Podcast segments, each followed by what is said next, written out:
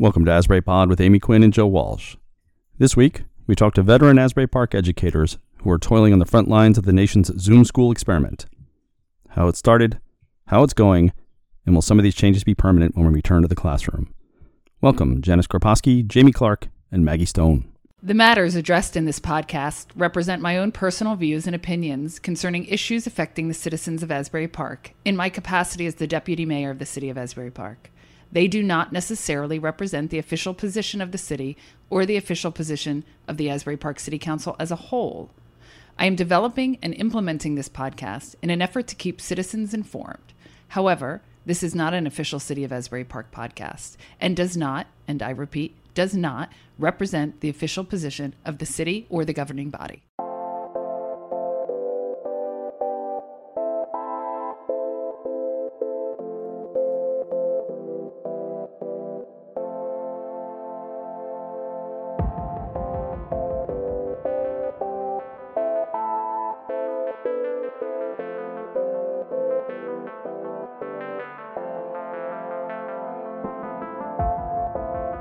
Welcome, everybody. It's October 13 to Asbury Pod. Uh, we're dedicating this show to how COVID has affected um, the school system in general, but I think probably across the board, most school systems. Um, I have to tell one story. I asked four teachers to do this podcast, all most friends of mine, or certainly people I know. Every single one of them said it's really out of my comfort zone, including the two of you. Everybody used those words. Everybody was like, this is really outside of my comfort zone. And I think the only reason you two did is because you are personally friends with me, and it would have been very unpleasant if you had both said no, like the other two people did. Um, so I want to super, super thank you both because you both, um, both Maggie and um, and I'm going to call Miss Jamie Miss Jamie because that's what I've been calling her Yes. for years. Um, for doing it because the other two teachers um, found it to be just so not anything they wanted to do and were like anxious at the mere idea of me asking them to do it. So thank you No, both. So, You should don't worry about it. Okay, Amy, Amy and I can testify there are exactly twelve listeners to this podcast. yes. we know that we know them all. Um, I know we say, so the only thing I'll say is we say that we actually get a few hundred listeners, but it's Yeah. a better story and shtick if we act like we don't get any listeners. So right. um, we're sticking with that shtick. But yes, technically, 275 people are going to hear your responses potentially, Okay, nice. um, and they're all Asbury Park. Well, no, no, no, they're not all actually Park. once in a while, there's like, yeah, and I have a friend from Providence who tunes in pretty every once in a while to, to be confused by all of this. Yeah. and your sister Joe. I feel like Yeah, my sisters are dedicated Tinton Falls listener. Right? She is. She is very good, good people. so, um, so how I thought we would start this, um, and we try to keep these at an hour because of short attention spans. Was if you could just, you know, talk, just tell us who you are, what you teach, how long you've been teaching. Um, you know, maybe a little bit about yourself. That would be wonderful. And I'm acknowledging Miss Jamie and Maggie, and I've not uh, introduced Janice, but um, Janice was the only person who's like, "Yeah, sure, I'll do the podcast. It's fine." No Why not? So thank you, Janice, for not making me um, wait a week or two to get a response and then having to bully text you. You know, we've known each other a really long time. Well, let's uh, with introductions. Let's start with Janice then. Oh, uh, well, thanks for asking me, Amy. This is fun, and it's so nice to see Jamie and Maggie. Um, I haven't seen Maggie in a long time. Great to see you. Um, I've been in education for 25 years. I was a classroom teacher for 20 years, and I worked at Kean University for a couple years. And I've been at Asbury Park in the school district for this is my fourth year and my third year as a supervisor. So I've I'm been going to say at- one. I was going to say one other thing about you, Janice, is um, we we have a number of boards and committees and commissions in Asbury Park, many of which are spicy, very very spicy. People are very passionate in Asbury Park, and they're passionate about a piece of grass or a piece of art or whatever. Um, and we threw Janice on the library board. Which you would think is not our spiciest committee, but actually maybe our spiciest committee in terms of lawyers and litigation and fighting and this and that. Um, so thank you, Janice, for serving on that committee. Oh, it's I my know, pleasure. I know I saw you after one of the first meetings and you um, looked like a deer in the headlights. So much appreciated. Anytime. It is fun. And that's a, a great library, too. It's Mhm. fantastic. Amy, that should be our next uh, uh, guest library, Asbury Park Library. Well, me Uh, and the- some people in the library hate each other's guts, so that's Okay. probably not going to happen. Uh, we'll talk about something else. So, um, so Jamie, what tell us about yourself?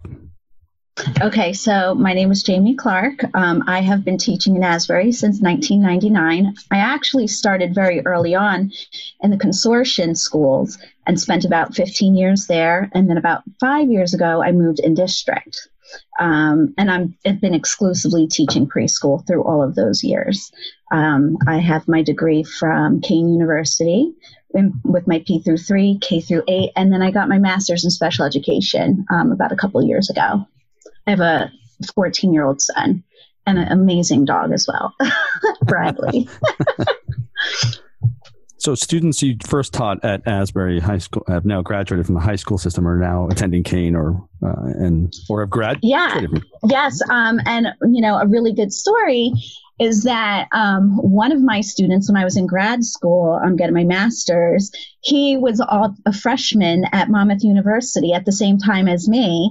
And so it was pretty unique to be able to see him um, and cheer him on as well. I just remember from being a baby to going to college at the same time.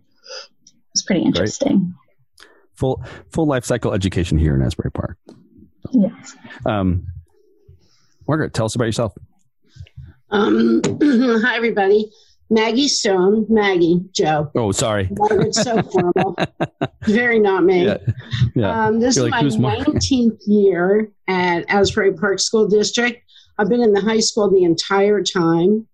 I actually did my student teaching there and fell in love with it. I really did. So I was fortunate to walk right into a job after student teaching. So I teach English. Um, I have, in the past several years, I've had nothing but the juniors and seniors, which I love. The older they are, the better I like them. Jamie, I don't know how you do it. I would say the same. Patience of a sing. um, but they're really, really fun. I graduated from Monmouth University also. I got my bachelor's there. I got my master's degree for, um, in both English and creative writing. So it was a dual um, from Southern New Hampshire University. My kids are grown and gone. It's a very quiet house here now, and uh, everything's good. And a long time Asbury Park resident, Maggie. I mean, I know you've left us now. President, I know. Yes. Um, Maggie was so good. So when I was doing door to door years ago, and John and I were exhausted from whatever doing door to door, Jack, uh, Maggie would let us in and show us every time all the cats that you were bottle feeding, um, which made our door to door so much more pleasant. Amy couldn't um, wait to come to my house. Oh my God, we're like, let's go to Maggie's house. We'll we'll kill like forty five minutes. We'll shoot the breeze and see some kids. Um, and I should do a disclaimer that uh, Miss Jamie was my son's teacher for uh, uh, pre K one and two, um, and and those are the reasons. Um, those two women said they do this podcast, and the other women said they didn't. Can I just bring up one question? So it seems to me like, and and this is just for my edification. When you pick an age, do you stay in that age throughout your school teaching years, or does it like Maggie? You clearly like high school. Miss Jamie, you're clearly great with younger. Like, do, do, do they do you get switched around by people like Janice, or do you stay generally Yeah. where where Correct. you're at? So you don't. It it would all be based on your credentials, but also maybe where the need would be in the district. Um, that would be like a big thing about deciding where you would go. But a lot of it is also based on need. And if you're like like certain certifications, like for preschool, you have to have a P through three certification. So you would need teachers who have their P through three certifications. Just like for special education, you would need a special education degree. So a lot of it's based on the certification and um, the need of where teachers are. But we've been very, I've been very fortunate to be somewhere that I love for all of these years. So there, they wouldn't switch you, Miss Jamie. So Janice, there would is there a, a situation where Miss Jamie and Maggie would have to say switch the the the ages they're teaching? Uh, just like Jamie said, it would depend on the certifications that they hold and the need that the district has. So if someone has a unique certification, um, they may be moved around, but generally you stay within your cert, you know, your your age group. Like I've only taught high school, even though I'm certified to teach middle school also. So mm-hmm. I've only taught um, mostly juniors and seniors, just like Maggie. Okay. For years. Oh, that's mm-hmm. interesting. Mm-hmm. Yeah, without the certification, so Janice, uh, essentially, you're the one who could be moved, right? Because you have the dual certification. Um, yeah. Unless you have that, otherwise, you're sort of you're staying in your lane. Um, and when you're getting your degree, are you envisioning the, the age of the kids you want to teach? Like, are you thinking I want on the younger side, Miss Jamie and Maggie? You're thinking I want on the older side. Well, so for myself, when I had went, I had pictured elementary, but the degree that I got was a dual cert. So I have my P through three and my K through eight, so I could go through middle school. Um, however, when I went back for my master's for special education, that actually goes to high school. So um, it's very fluid. I only wanted to teach high school. And that's I, all you've ever taught? That's all I've ever taught. Yeah. Mm-hmm. I'm very happy where I am. Yeah, this podcast is not to try to move either one of you yeah, either. Yeah. I just I don't know much about teaching. I'll, I'll say that. Suddenly, every, everyone's upset and sweating. What's going on? right? Like, like, oh my god! It'll be surprise, Maggie. You're in first grade. Tomorrow when she goes in, right? Right. I know. I may tell Sanjay be like to call Maggie and tell her that you're putting her in. Oh, I'm just kidding. I'm totally kidding. I'm totally totally kidding. Um, okay, so one thing throughout COVID, and unless I'm interrupting you, Joe, is um, what I want to talk about. We, we've done we've done this podcast for about a year and a half, and prior to COVID, we were just kind of highlighting people and characters in town and because you know we joe and i both love asbury park and and always want to tell its story um, and then covid hit and then we started talking um, to lieutenant governor uh, former lieutenant governor um, kim guadagno who ran the food bank and tommy arnone and and the freehold director and then we talked to small businesses like the owner of Watermark and and the and the woman who runs the Pony, which was such a such a good podcast. And you and Maggie, you know you you know O'Toole, right? Right? She's such yeah. such good people.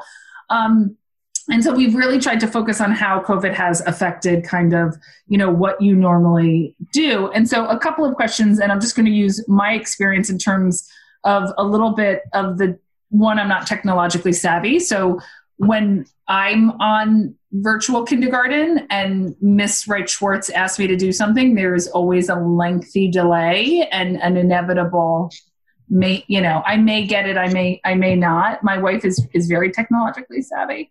So I want to touch on um, how technologically savvy you guys were prior to COVID, and and then I want to touch a little bit on the digital divide. So would you would you all, and we can start with Janice, would you have considered yourself technologically savvy?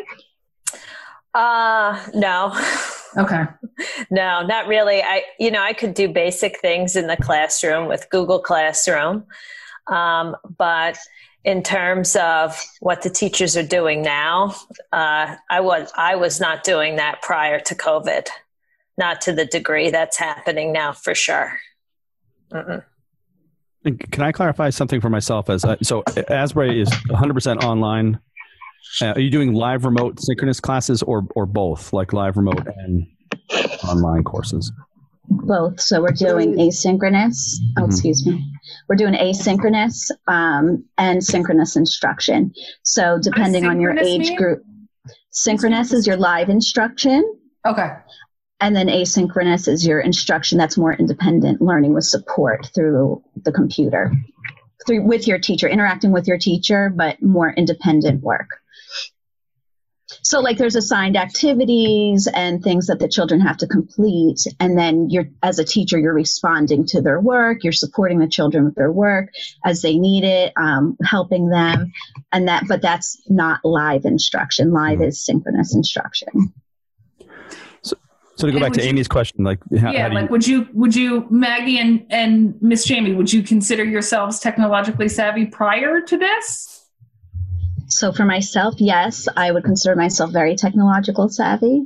However, with the way that we were um, supporting our families, um, learning different, like with the Zoom and the Google Meet, there were different different things that we needed to help um, support the families with and be able to see um, see the students. So there was definitely adjustments that happened along the way, um, and I kept fine tuning different things as um, I came up with little problems that would pop up with the families. Um, I would definitely have to do a lot of fine tuning. Just even being able to present the screen and seeing the children, but then learning that I can cast them onto my own television. Little things and tweaks that helped really support um, the instruction, how we interact with the families. So even feeling techno, being able to use technology really well, I still felt like there were things that I also needed to improve on. But definitely at this point, I felt like I've mastered those skills. Just kept going at it. I think I got better very quickly. I feel like we were thrown under the bus, and right. I wasn't really technologically, you know, savvy at all. Well, I know my way about it around the Genesis gradebook, but um, you know, the things that we did every day, of course, you get really good at. And all of a sudden, it's like engage these students, and you know, and there's a million amazing educational programs out there all online flipgrid. We're doing flipgrid now where the students do like a one minute video of themselves. It's really cool. So you ask them a question and then they actually answer you in a video. So you know things like that. And i spent probably 30 minutes helping another teacher this morning try to get her flipgrid set up. We all help each other Yes. So I think that we're getting better at technology.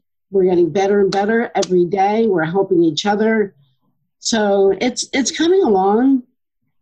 But for you, Maggie, I feel like the difference is your kids are all technologically set. Like Miss Jamie's got kids and families who may or not, but your kids, I imagine, have they some level of higher technology than you do. They do and they helped me so much. And the very, I made a video in the beginning of the year, and I begged them all to be patient with me. And they're amazing. They're like, Miss Stone, go here, do this, try this, you know, and they're great. So, yes, you're right. They're way better than I am. I would like to piggyback off of that a little bit too, because um, we have three and four year olds, and three and four year olds are not independent using technology on their own, and they need a so lot of support. So my entire like, day is unmute yourself, mute yourself, unmute your because I have a five year. You got to unmute yourself, Jensen. Mute yourself. Got to unmute yourself. I can't hear you, Jensen. Got to unmute yourself. I mean, that is my entire day. Is is is is that? And she does it brilliantly. But yeah, that is my entire day. Right. So so that's like a big component. And then um, then when you're talking with families who are also learning how to use the technology themselves and supporting and training them, that really made a difference like planning and making time to support the families how to utilize the technology. Because some of them had no experience prior to this um, time frame on a google meet on a zoom session how to log into even a google classroom. And three year olds and four year olds are not independent enough on their own to do that. So it really took a lot of work um, and i'd like to commend i mean our school district honestly they have provided so much training for us as teachers and families and opportunities for them to come in and get support, which I really think made a big difference um, when we started in September versus March. Because March, it was so new for everybody. But now we've all had time to learn and adjust. And they provide so much support and training for us independently, um, even independent um, learning, how to improve your skills with technology and different ways to interact with the um, with technology and other supportive measures as well. But um, they've really given a lot of support to their teachers and the staff. I'm going to piggyback on that. So in March, when when this was all kind of pieced together and everybody was just trying to figure out what was happening, Jensen had maybe Miss because it was still but you then Miss Jamie and he maybe six to seven kids on that on that Zoom you know, right. just that, like there either wasn't Wi. I, I don't know what they didn't have Wi-Fi. They didn't have a tablet. That you know, this was prior to the Correct. city, the school district giving out tablets. But it was the same five or six kids. It was Jensen, it was Malcolm, it was JJ, and maybe two or three other kids. Mm-hmm. March, April, you know, throughout months. And what I will say now, you know, even in September, Miss Wright Schwartz varies between I would say twelve and sixteen kids. So I think that's huge strides, and and I and I want to talk about the digital divide only because it was so much in my face back in March, where there were so many kids in in Jensen's class, in in your class, Miss Jamie, that I never saw on the Zooms, um, at least through March, April, May, um, and that I now see and now saw in September. Yeah, so I think providing tablets to the families, um, giving students access to Wi Fi that they may not have had, because at home prior they may have had to share one device between multiple fam- um, children in their families, you know, or maybe they didn't have the devices at all, or maybe they didn't have Wi Fi. But by the district providing um, tablets with embedded Wi Fi in them, all the students have access, and I've seen a bigger number of students come. My entire class comes for every component of every day. Every day. I will say, Jensen, yeah. with Miss Wright Schwartz, it's it can go up to, and I don't know what the limit is, so I might be wrong because it's squares, but I'm going to say I see at least between what feels like 13 and 15 kids in that class. Mm-hmm. And yeah, I'd also, I'd also, jump in and say it wasn't just the students. I mean, I didn't know a single teacher who had a fifteen hundred dollar brand new laptop capable of uh, forming a uh, uh, do-it-yourself TV studio at home for which to run an entire curriculum. So on the teacher side, there was a lot of like, you know, upgrade upgrading hardware and and and um, you know the districts, at least in my, my sister's district, um, they were like, okay, teach all these classes. and not everyone had their own computer uh, you know high end equipment with, with cameras and sound to do it. So there's like there was the district. Yes, I'm glad the district gave all the uh, students tablets. Uh, you know, but I'm not sure like if any districts help their own their own employees uh, scale up either. And that, that's not a question for you guys. I don't want to put anyone on the spot. You know. Well, I'm going to answer the question because to be honest, very early on they took a survey to see what, did we have the technology to do it. Our district provides um, laptops to each of the teachers to use. My actual individual laptop that I had been provided um, prior did not have a camera. Well, they asked who needs an update on their computers. And as soon as they were able to, um, now starting September before the school year started, they gave me a new computer with the technology and the um, camera. Of course, I had my own computer, but the option to provide that to the teachers so that they can do it regardless of what you had at home um, was available, they did make that effort to make sure we had what we needed and the children had what they needed as well. Oh, that's so great to hear. That made a big difference. Yeah. Yeah, I mean, that was. Uh, I know that's a challenge. Um, and because you know we, we all have uh, our own kids and family members at home who are all working from home themselves, so need more than one computer, right? Because that's right. And the kids are on there, so we're. You know, I work for Rutgers University. I have some students who um, who are home in a house with three adult kids and a parent, all of whom are home working remote. So we have three three children, three adult children who are in college. So they're taking each taking 15 credits online plus their mm-hmm. parent. They're competing with their parent who needs to work from home. So they only had one computer, right? You know the you, the we're forced into this by circumstances, but you know even families that are um, nominally well off still struggle to meet mm-hmm. this technological need. Like this is an ex, you know it's a luxury to have multiple computers lying around with microphones. That's you know if I didn't if I you know the only reason I have all my toys like this with this stupid microphone and and this is you know, the other stuff back here is because I don't have to spend it on kids and other things like that. You know if you have yeah. um but anyway I'm I'm, I'm uh, I, uh, uh, I've I've hijacked the conversation, Amy. yeah, so I was going to agree with what everybody's saying. And in addition, um, so we would probably be somewhat, I think, clarified as middle class. And um, while we had the physical technology, the lab, you know, we had laptops and we had Wi-Fi. Um, I had no concept of Google Meets or Seesaw, which I still am like working my. so one day, Miss Schwartz says something like, "Okay, Amy, you have to get off and get back on because whatever sound." And you know, I I don't know that I can get back on. I will do try to do this, but um, you know, I, I, I think like that for you know the, the I think the actual technology for somebody who's you know mildly interested in in social media and technology for me um, the the technology it it doesn't feel like it interfaces really well with each other and then you have right. to kind of master each one individually so you have to kind of master google meets you have to kind of master seesaw um, and I think that's probably because we've never been in a pandemic where all of this stuff had to interface together and work really well. I'm not, you know, somebody's going to invent something that that all works really well together as a result of this. Right, and learning it so quickly at one time, you know, basically you're thrown into it right away. And so you're trying to navigate all platforms at the same time. So I think that makes a big difference. And then when you think about families who might have a language barrier um, and understanding how to communicate back and forth um, with the teacher and understanding the technology they may have had very ex- little exposure to in the past, and um, also teaching and educating the families on how to use it. You know, um, it's, it's a big process, but we are making strides, and there is dedicated time every day to support the families and touch base with them, which is really nice. Uh, Jess, I have a broader question. When the, when we when we went online, was there any substantive change to the curriculum that had to be made to accommodate the change, or are we mandated to teach the same curriculum regardless of the methodology? Right. So we have to like, mm. include everything that we would ordinarily include. You know, all, check all the boxes in an online version that we would have to in person, or was there an accommodation to the emergency measures? Like the, the, this is under duress and not 100% what we would want to do. Were we able to change the curriculum or not? Well, the uh, state of New Jersey mandates what we have to teach through our New Jersey student learning standards.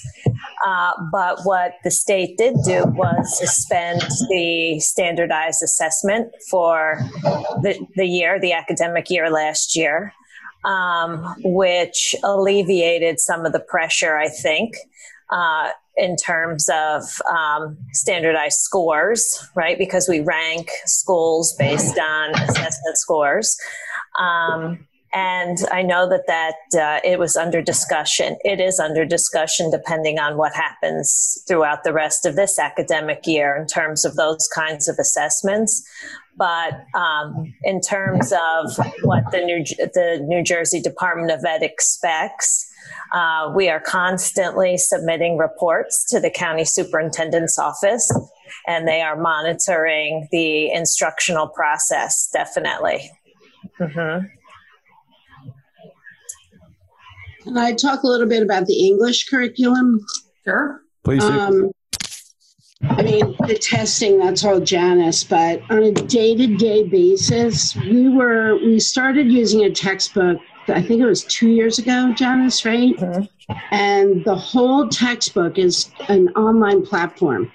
So we really did not have to change our curriculum. I mean, everything is embedded in this online platform. So you have the texts, you have the text with audio, there are videos to support the texts. I mean, every, and there's actually three books. There's the the regular textbook. Then there's another one called a close reader, where they have to answer questions about certain parts of the text. Um, and then there's another one for writing. So I mean, we really were fortunate to have already been working with that textbook. I will say that our like right now with my seniors, I usually go into Shakespeare and we do Hamlet. And it's in the textbook and I love it. I'm very enthusiastic about Shakespeare, naturally, right? English nerd but I'm not doing it yet because I they'll lose it and they'll hate it if they do it from home. So I'm waiting until the students come back and I'm throwing in some poetry and you know until I can be with them and stop and explain and tell them how cool Shakespeare really is. So, like, the curriculum itself doesn't change, but I am switching the order of it. You raise a great point. As, a, as a, I'm a refugee from the English department um, myself here, and uh, so so much of humanities teaching are not, you know, uh, fact, you know, not lists of facts. In other words, uh, it's not like a Wikipedia article. When, you know, it's not important necessarily important that you remember that you know the name of Horatio Skull, but more about what is the spirit of the conversation around that, right? Yes. So, uh, much different way of uh, uh, much more difficult to do this over, over the phone, so to speak, right, than in person where you can emote. So, if, if you found, I guess this is across the board. Have you found that okay, now that we're adapting to the methodologies, um, things are getting better in that regard? Being able to communicate the intangibles, or you still think this is, you know, because we may be stuck with this for you know another half a year or so before we can go back, or God forbid, worse. Um, are you are you becoming you, uh, as this goes on? Do you feel that you'll be able to communicate those sort of intangible things more more effectively? Um, I do because I think that with practice, anything gets better. And right, you know, and right now it's new, but I just, I mean, as I say to my students, no one goes into teaching to sit and talk to a computer screen. You know, I mean, we're there for the interaction with the students. So I think that, of course, something's going to go lost. So I would agree. Um, very early on last year when we were learning, I had to, as I was saying earlier in, in the podcast, that even though I knew a lot of technology and I knew how to, you know, teach, I never taught through the computer. And there were a lot of things that I had to learn. So with three and four year olds, you know, I'm going to read them a story. I have thousands, not thousands, maybe hundreds of children's book in my personal library that I can read to my children. I'd pick up a book and I would read it. But then I would think about the different ways I'm engaging them. Can they see the um, can they see the book? Can they see the pages? Can they see the words? There was different ways of how they engage with me and how I would engage with them, even controlling the lighting and seeing those things. But then I kept refining and seeing, okay, you know what? I can screencast this information. So then I was able to get the book on the screen closer, and they were able to interact and respond a lot better to the context um, and see visually the pictures and the words and things that we were discussing. Um, and so the more we practiced, and the more we learned with it, I saw that my students, just as they're visual learners in the classroom, really needed those visuals when we were on the computer screen.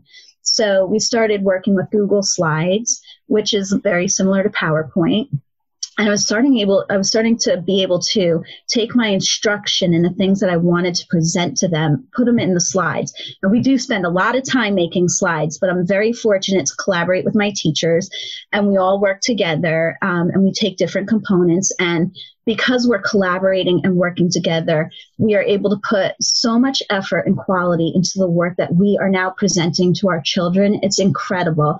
Um, the amount of work that we are doing and able to provide for them with the Google Slides has made such a difference. Um, and right now, actually, we're in the beginning of assessing our students to see what they know so we can observe how much they grow throughout this time frame. And we're already seeing some growth um, even with my brand new three year olds, um, and how much they're learning in the classroom. And I think it's pretty incredible how we've taken a little bit from what we learned in the beginning and if able to transform that um, working together. I think that's made a huge difference. Um, one thing I mentioned, there, there, was a New York Times article a couple months ago, and Maggie, you commented on it, but it was about kids who had LGBTQ or disabled or kids who were different in some way now um, uh, thriving at home virtually. And I have several friends who have told me that they're mainly teenagers um, are thriving at home, including uh, my neighbor uh, Jim Souter, who's down the street, and m- me, my wife, we, we and a, a, number of us have had this conversation several times. Like uh, uh Jeffrey uh, if if given the opportunity at uh, 11 12 13 14 or 15 to have not have to go into school and i'm you know certainly for me heather and jeffrey who were you know gay right mm-hmm. this this pandemic and I and I kid you not, in, in this sense would have been amazing for us, right? We wouldn't have had to deal with gym classes or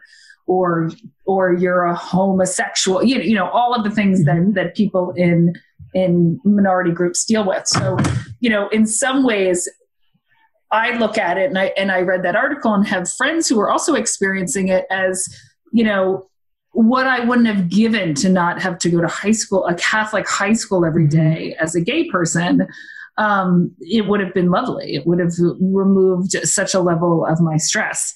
Um, so just wondering, and maybe that's a little bit more yes. Maggie, um, and and and Miss Jamie, but like I actually have you're seeing. So personal, personally, I have my own son who's now 14 years old, and uh, we recently moved. But the school district that he had been in for the last several years, um, he really struggled. And his he's very smart and very driven, but um, the way he was being treated in school really, really just started bringing him down through the years. And I would say that once we became virtual in March, it was almost like a sense of healing. He had an opportunity to heal, not hear the things on a daily basis that he was being called or told. Um, you know, both negative, um, you know, I, I don't want to I don't want to be too negative on the school, but um, it was just a lot over the last few years, and you know he really struggled there, and so having the opportunity to be home with him, while even though he was independently doing his schoolwork, he wasn't in an environment that was causing him all the stressors that he had been experiencing, um, and he started slowly becoming who he was, a happy child again, um, because there was a period of time that we were concerned he was depressed, and he actually probably was. Um, and so as of now, he's doing really, really well, just being taken out of that environment. It's almost been like a healing for him. Um, and at this point, we've decided that he will go part time um, to a special program at the Career Center. Um, but as far as high school goes, he's going to remain um, virtual and, and just maintain that way and keep growing. And I'd be curious really what Janice and Maggie are seeing in, in being more prominent in the high school. Mm-hmm. I think that the majority of my students really, really miss the atmosphere. They miss their friends. They miss, and I think I said that. Didn't I respond to that? Yeah, yeah. You responded and said it really depends on the kid. Yeah. It does. Of course it mm-hmm. does. I mean, there are people like Jamie's son and but then there are the kids that are the cheerleaders and the you know all up in every yes. social aspect. And they really really miss that. So i i definitely think it depends on the the child. Yeah and school's a really big safety and security place as well um, for some children where there's you know there's safety and security and what they depend on from their teachers and you know even down to lunch can really make a difference. So it is it can be a safe place for some and for others. They have a lot to manage and deal with. Yeah i think it it it has made it is illustrated at least again with just using I, I, I obviously knew about Josh and I know about um, another friend of mine um, and also thinking reflecting on how this would have been beneficial to me um, and and I think my friend Jeffrey feels mm-hmm. the same way and Heather you know Heather was kicked out of her home for being gay so I think this experience has made us all kind of oh and oh, that would have, wow, that would have been really nice. It's a nice option. Would have been really nice. It would have been a really nice option. I'll, I'll say that. So, I mean, I'm, you know, and I'm, I'm going to ask all of you a little bit about, you know, name some, name a positive and negative from this experience, but um, that pressure cooker that some kids have felt under for a long time and not having it and not having like homeschooling right because that's its own thing like you sit at home and you know th- mm-hmm. this and maybe this is the same as homeschooling but this the virtual schooling seems different with everybody and a teacher across and um, different than what at least i grew up believing homeschooling to be so anyway i'm not sure if i'm articulating that correctly but positives and negatives to teaching during covid or administrating during COVID? Can I start? Sure. Yeah. Yes. First of all, and I think Jamie agrees with me. I think that Asbury Park School District really, really handled this well. as well as you can handle a pandemic, which of course you're literally just thrown in there. Um, they asked the parents in the district if they were comfortable sending their children back by survey. I think the majority of those parents said no, they weren't comfortable, so we went remote. Janice, stop me if I'm wrong. um, so I thought that was commendable. Then they asked the teachers if we felt comfortable going back into the buildings and teaching remotely from the school. And if so, if not, that was fine. You could do it from home. But if you wanted to go into the building, that was fine too. Which days would you be there? How many days? Like they gave us choices, which I thought was really great. Um, I did go in a couple of days a week because I like the structure and I just like being in my classroom. Um, so that would be a definite positive for me from an administrative, you know, perspective. Um, and the fact that, as Jamie pointed out, every single student in our district was given an electronic device, and if they had trouble with Wi Fi, they were given hotspots. I'm not even sure how that works. So, I mean, like all those things I thought were great.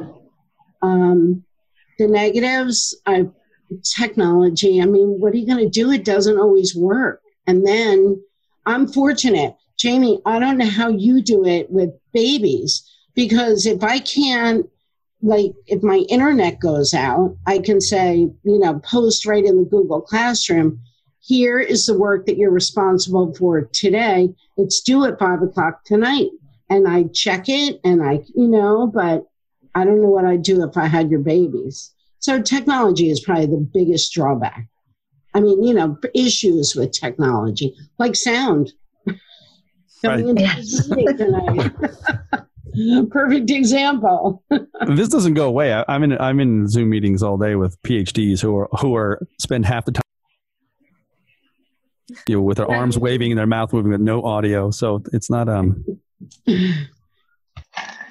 that happens with me as well. Um, everything that Maggie said, I would absolutely reiterate.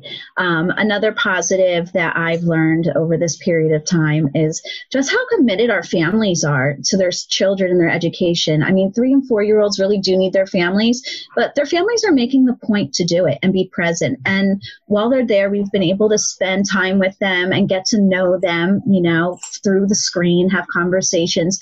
They get to see what we're doing, and we get to see how they interact interact with their children, give a lot of positive support, um, support, um, even positively comment on, Mom, I really like how you're explaining that to him or her. Dad, you know, you're doing a really good job demonstrating how to hold a pencil because we've really had to learn how to collaborate and work together. I am not on the other side with a three and four year old. I would have helped position their hand just to figure out how to hold a pencil and write, but I'm dependent upon their families um, to do that. So while that's my positive, my negative is that I'm not there and able to do that with them which sometimes when I'm like seeing them needing support, I'm like, I wish I was there to be able to do it. So that was like um, one of my negatives that I would say. Um, and technology, again, like learning how to extend a computer screen um, so that I can physically see them while I'm teaching and presenting, little things like that. But, um, you know, basically what Maggie had said about, you know, just being there and being supportive was really, really good. Mm-hmm. Extending a desktop screen is, is, is quite a trick. It, I had to learn how to do that because one of my struggles yeah. was why can I like I want to be able to see what my students read their body language, see how they're reacting when I show them things. So I spent a lot of time problem solving, which I said in the beginning, how to tweak and refine and make things happen so that way I can make it as successful for them you know, if I'm struggling on this end, I can only imagine what they're doing on that end. Well, now that we are thriving, they are thriving. So it's been a really good collaboration, but it really is collaboration, honestly, between the school district, the families, myself, my parish. She's incredible. I mean, my teachers that I work with. It's really been a good experience. And we've learned that we can all work together and depend on each other. It's really built a lot of trust. Yeah, you know, there was no roadmap right, for a pandemic response on any mm-hmm. level. Um, and uh, you know, we have fire drills and lockdown drills and active shooter drills, and we can drill in the schools and bus evacuations. But what do you do during a pandemic? Um, and how do you respond quickly, right? I, I remember in March, it was just, you know, no, nobody really knew what to do first. Um, but as time went on, um, and I, you know, I appreciate what Maggie and Jamie said because uh, I think there was a, a lot of um, uh, thinking and s- strategic thinking and critical thought that went into making sure that all of the students had access to the materials that they needed in order to continue to learn and be successful academically. Um, and making sure that the teachers also had the same resources. To joe's point before you know some teachers didn't have uh, computers at home to make sure that that was the case. Um, and you know i think that the district did a great job in, in ensuring all of that and providing kids what they need and the adults and the staff straight across the board what they need and the support as well as the family. So um, you know now we have a roadmap for should something you know happen again or now we know right? But it was a huge learning curve for sure i, th- I think. Uh, and especially you know i have a 12 year old son um, who goes to school two days.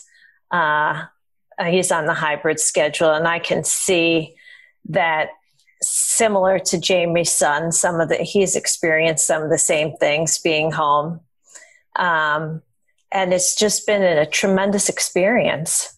And I think everyone has responded differently and will be different as a result of the whole thing. And I think the whole face of education will be.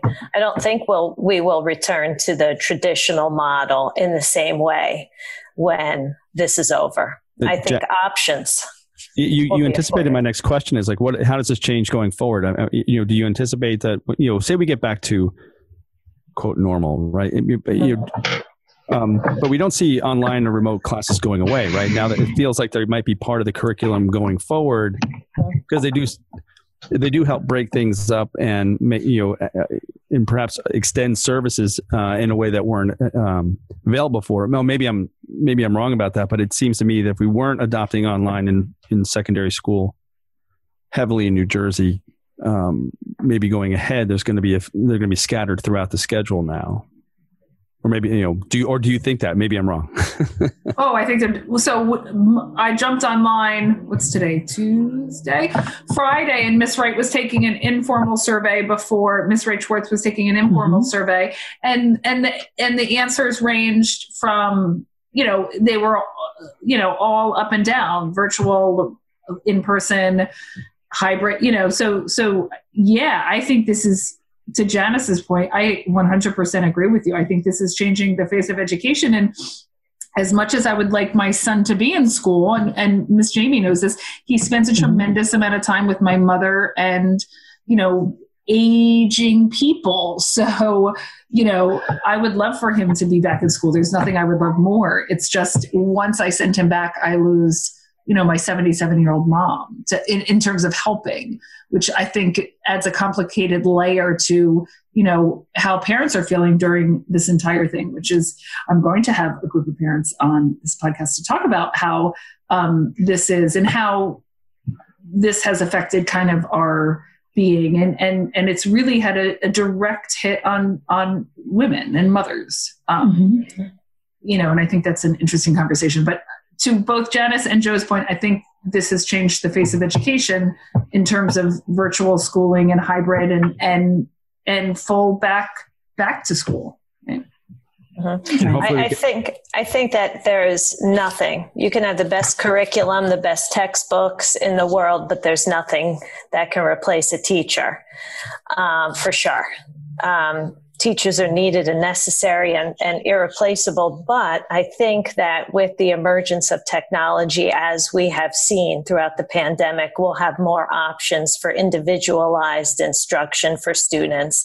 And we'll be able to make, you know, a, a space and a place for kids to thrive differently than the traditional sit in rows and, you know, here's the board and, you know, as I was coming up through the system.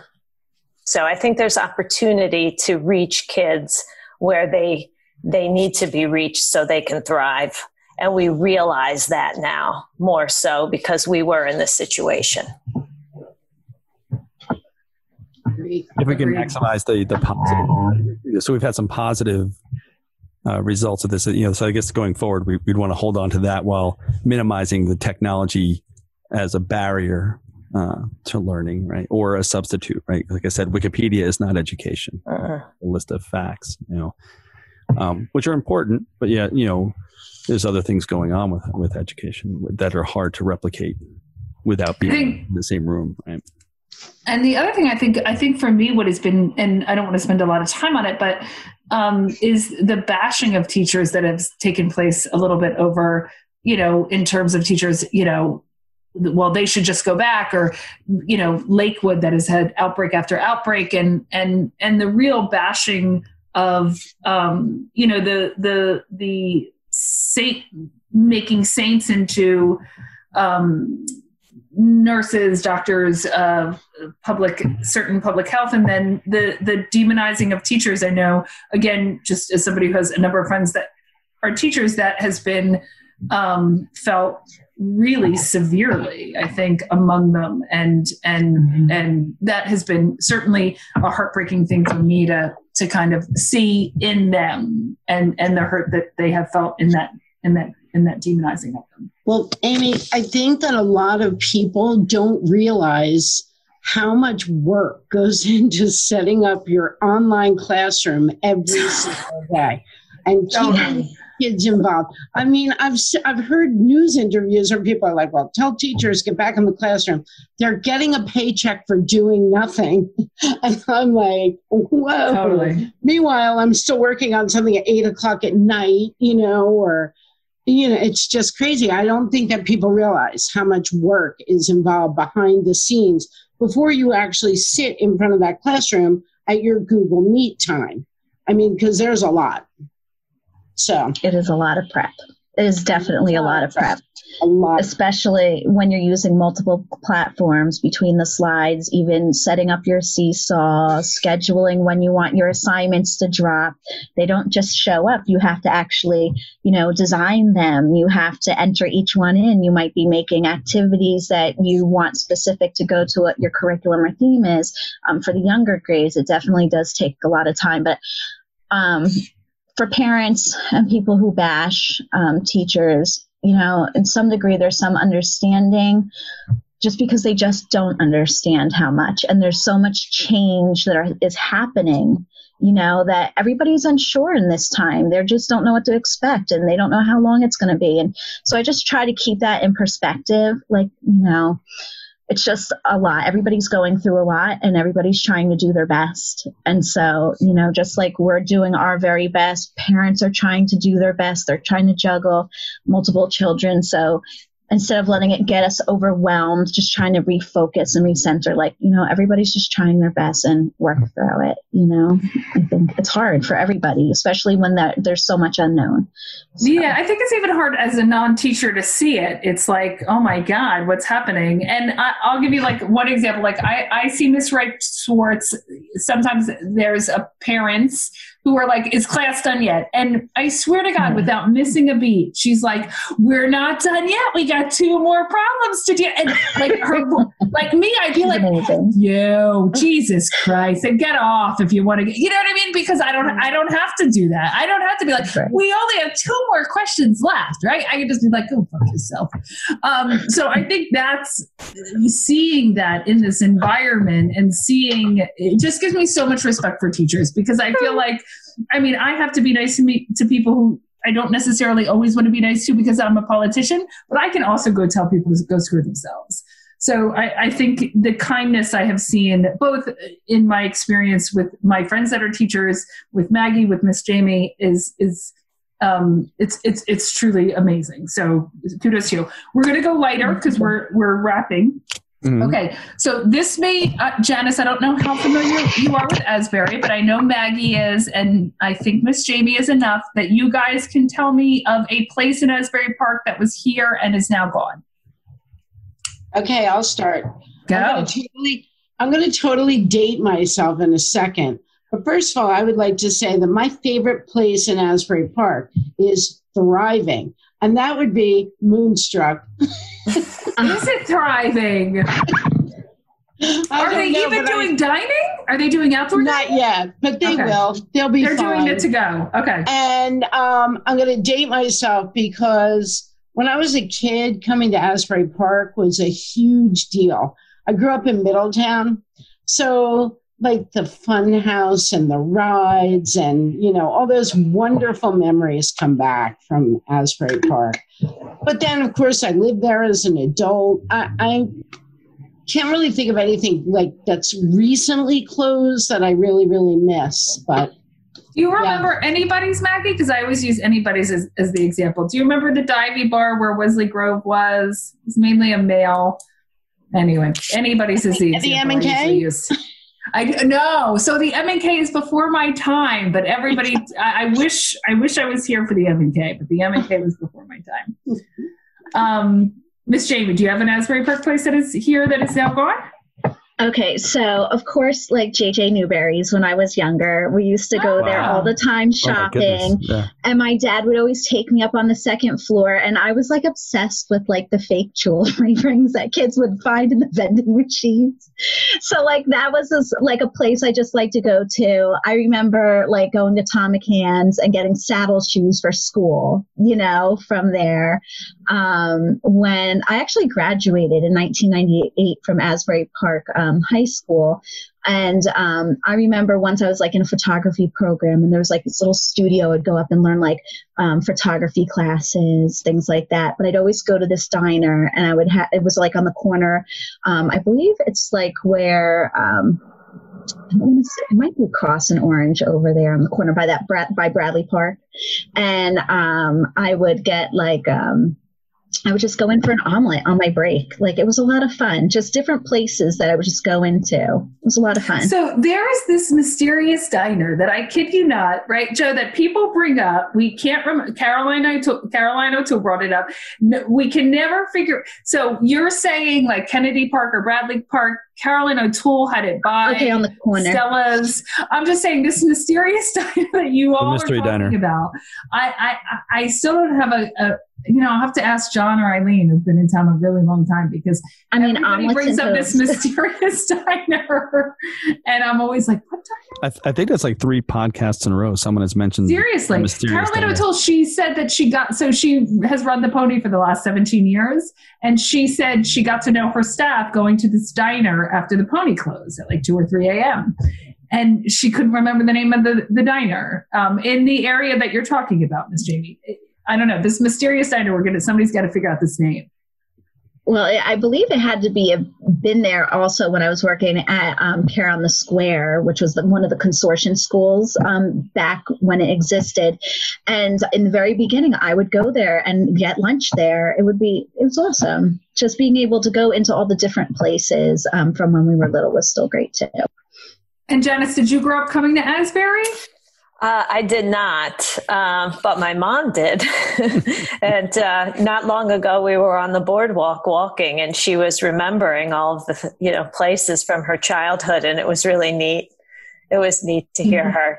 And then I remember too, as she was telling me, I was in. Um, Kay Harris had set up the museum on the Mhm. boardwalk last year, and I, Yeah. you know, I could I rem- I remembered the images from the photos. So it was really kind of neat to have that experience of going through Kay's museum and then hearing my mom's stories.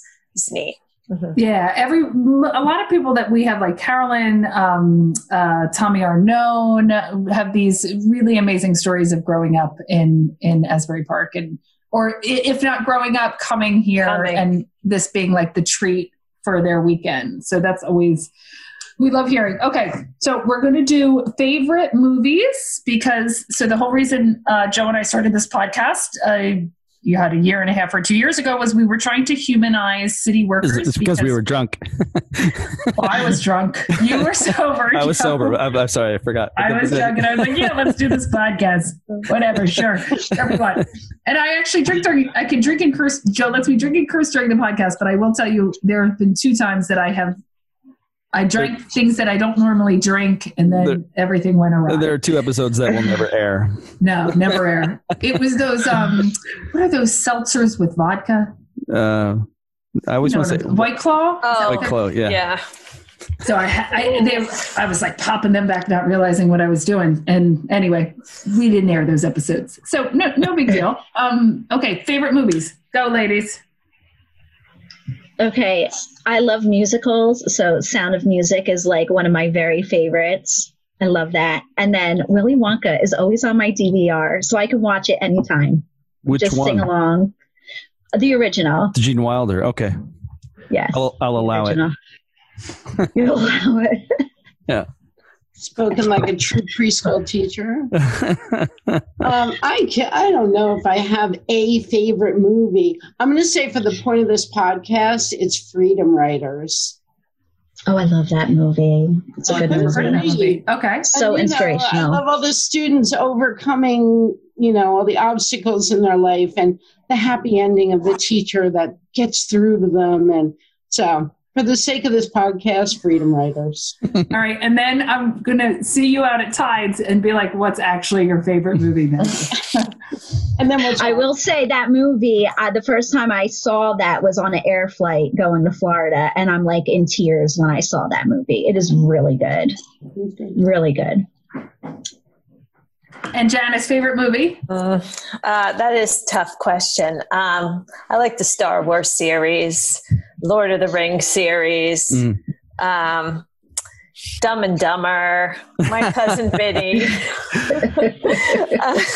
My cousin Fargo. Benny. I, I watch my cousin Vinny classic. every time it's on TV. Oh, it's great. Yeah. The two Utes. the two Utes. and positronic drives. Okay, and last question, favorite book. Mm. I know we ask that all the time, and people are like, a lot of times people are like, I don't read. So I assumed if you're all teachers, you read. The English teacher should have probably has a, I know, Okay, I Maggie, have one gotta that just- this one out of the no ballpark. English teacher has one book though. It's like forty. Exactly, Joe. I have so many books, and I don't know why. I have there are so many books in my life that I'll slow down at the end because I don't want them to be over. I just um, the help just sprang into my mind. It's one of probably a hundred of my favorite books. I don't know why that one jumped out, but I have Okay. so there's a million. stressing Janice out. I know. I'm like, ooh, what have I read? I just read a book on We the can- Lincoln assassination, but I don't know if that's my favorite one. um, I don't know if I have an answer to that. It's okay if it's the most recent one you've had. I think. Okay. Yeah, because we'll, I, I we'll stick with that. yeah. I usually Okay, do. There's a book called um, The Liars Club by Mary Karr that, that I think is a really good book. Also, in high school, I read Kate, and I'm going to say her name wrong, Kate Chopin's The Awakening. Hmm. And that was probably one of my favorite books. And then um, uh, I think my last one is a book called Autobiography of a Face by a woman named Lucy Grealy. It was an interesting book. Right, Okay, so Jamie. I am not I am not a huge reader. I read a lot of nonsense, you know, basically. What's your be- what's the best romance kid? novels? What's the best Jamie? kids That's book? romance And that's what I was that's what I was going to say is that I de- I was going to go with my favorite kid author. So um, Eric Carle with the art and creating and like showing kids how to make um, the artwork from those series. Any of his books I love. Um, Ezra Jack Keats is another one that's incredible. Um, with Peter's chair, I used to love it. In fact, I would always make that book a password on my computers back in the day because I'm like, who's going to guess my, no longer, but who would guess that one was when they ask you, what's your favorite book? And I'd always say Peter's chair. I still love that story with the kids. Well, there's uh, So- 12, 12 people out there now who know your password. and, and maybe two on this podcast. Listening to this podcast. yeah, no longer that, but you know. All right. Thank you, everybody. Listen, thank, Thank you, you. Um, uh, so much, Maggie and Miss Jamie, because other teachers did not feel comfortable doing this podcast. So I want to thank you both for taking the time. Thank you so much, Janice, for coming on. Thank you for not hesitating to do the podcast. Um, and we'll edit and, and have it up in the next week or so. Um, but m- much, much appreciated. And thank you, Shared Universe. Yeah, thanks, Meg and Chris. Appreciate Yep. it. Thank you. Thank Thanks, you. Thanks, everybody. Appreciate it.